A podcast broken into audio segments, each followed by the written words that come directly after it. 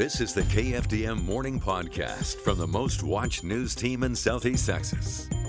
Let's go and get you a look at your headlines this morning, though, at 5.05. A single vehicle crash left one man dead and another in critical condition in Zavalla. That happened Friday night, and according from a report from KJAS Radio.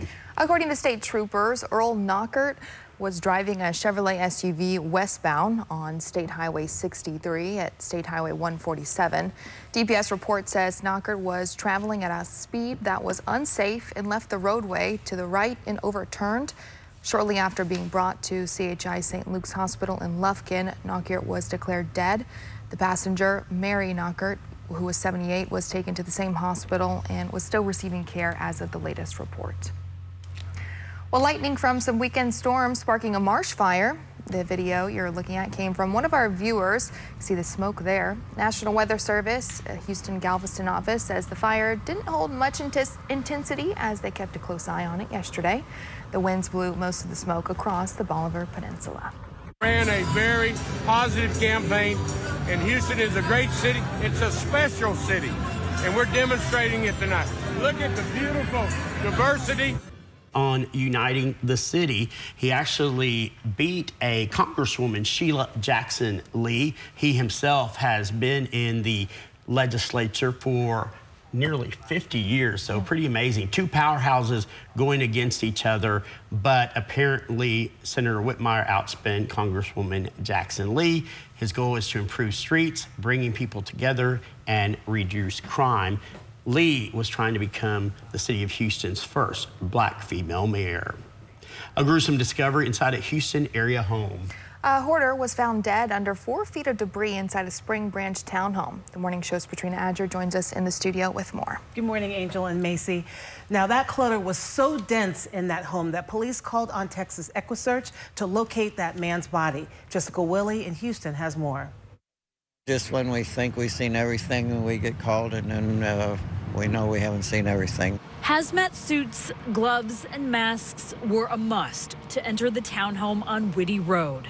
There was nowhere to walk. The trash, boxes, and mounds of food and paper goods were floor to ceiling. I don't understand how anybody could live in those conditions. The scene developing throughout the day. Neighbors hadn't seen the homeowner in months. That not necessarily unusual, but there was a lingering smell. HOA board member Louis Miranda was tasked with checking it out. When I knocked, as soon as I opened that screen, I could smell the foul odors. Rats greeted them at the back of the townhome. They couldn't find the 76 year old resident, so Houston police called Texas EquuSearch. Dog did his job. For a cadaver dog to find the missing man. He was down there probably about four feet literally. So I, I didn't think we was ever going to get all the boxes and stuff away, and they must just all caved in on top of him. The medical examiner removed the man's body. Cause of death will be determined.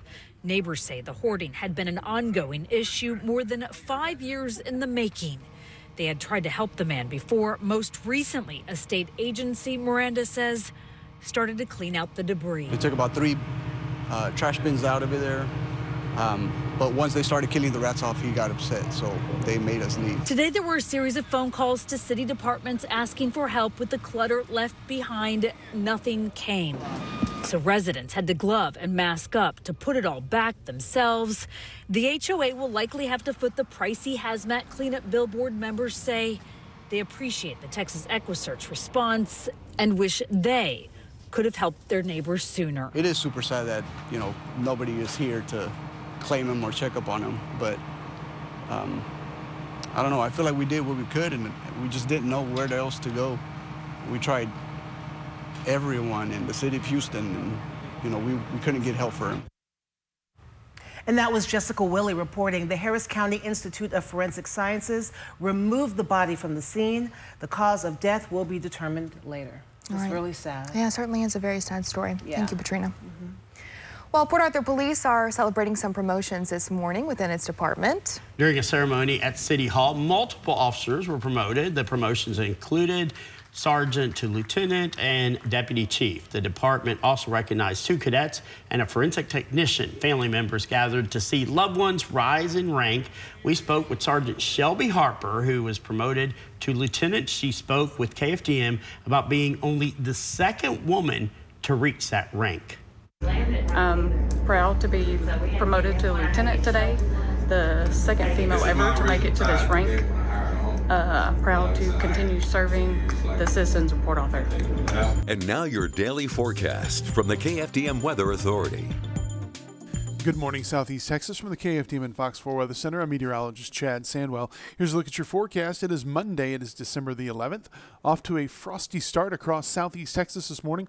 Temperatures have fallen into the 20s and 30s across most of the region.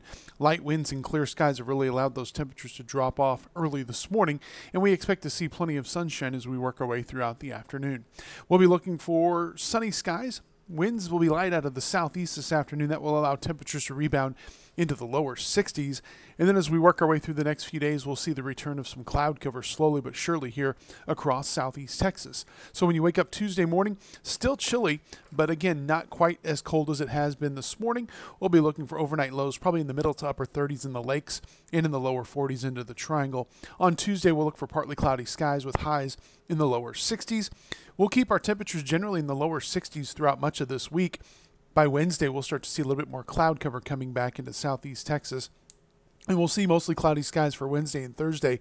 That's going to be ahead of our next storm system, and that's an upper level low that'll be working across South Texas over the course of the end of the week. And that's going to bring the possibility of some showers, maybe a few thunderstorms by Friday afternoon and evening.